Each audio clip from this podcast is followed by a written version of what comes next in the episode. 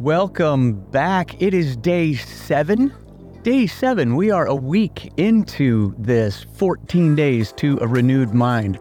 I, I really hope at this point that you are learning, that you're applying all the things that we're talking about.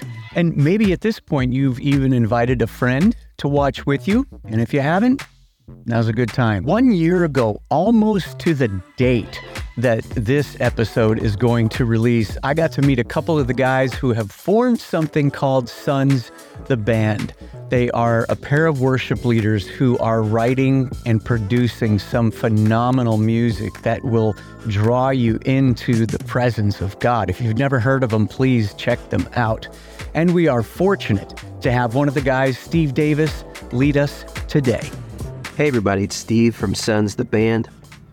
We're really excited to be doing this devotional this morning for the Nook podcast on uh, Romans 12, verse 2. Do not be conformed. This will be transformed by the renewal of your mind. How does that relate to us in terms of worship? That's the conversation this morning. I remember back when I was running by myself. All of my best days were just dust on. There's never been a dream that you forget about. You keep your word, you see it through. We're going to jump around in scripture a little bit, but we're going to start in Psalm 50.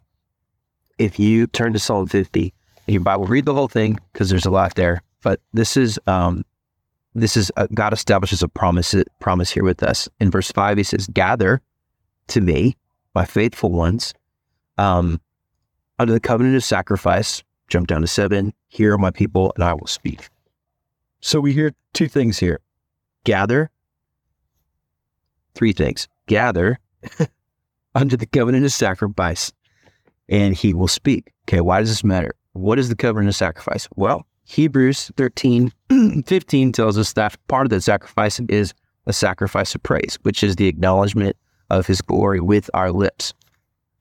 So Here's what we have when we gather under the sacrifice of praise, God will speak. Now, why does it matter that he speaks? Okay, when he speaks, God is an unchanging God who speaks old things in new ways to us specifically. The renewal of our mind. Okay.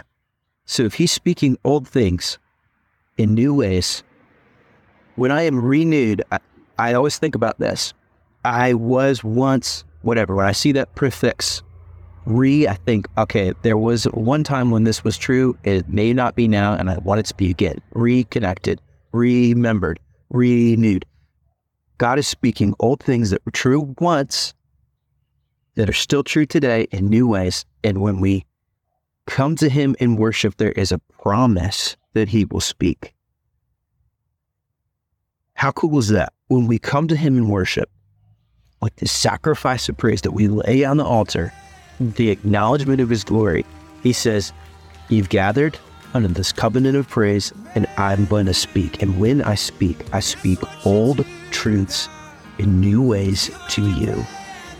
And in that, we are renewed.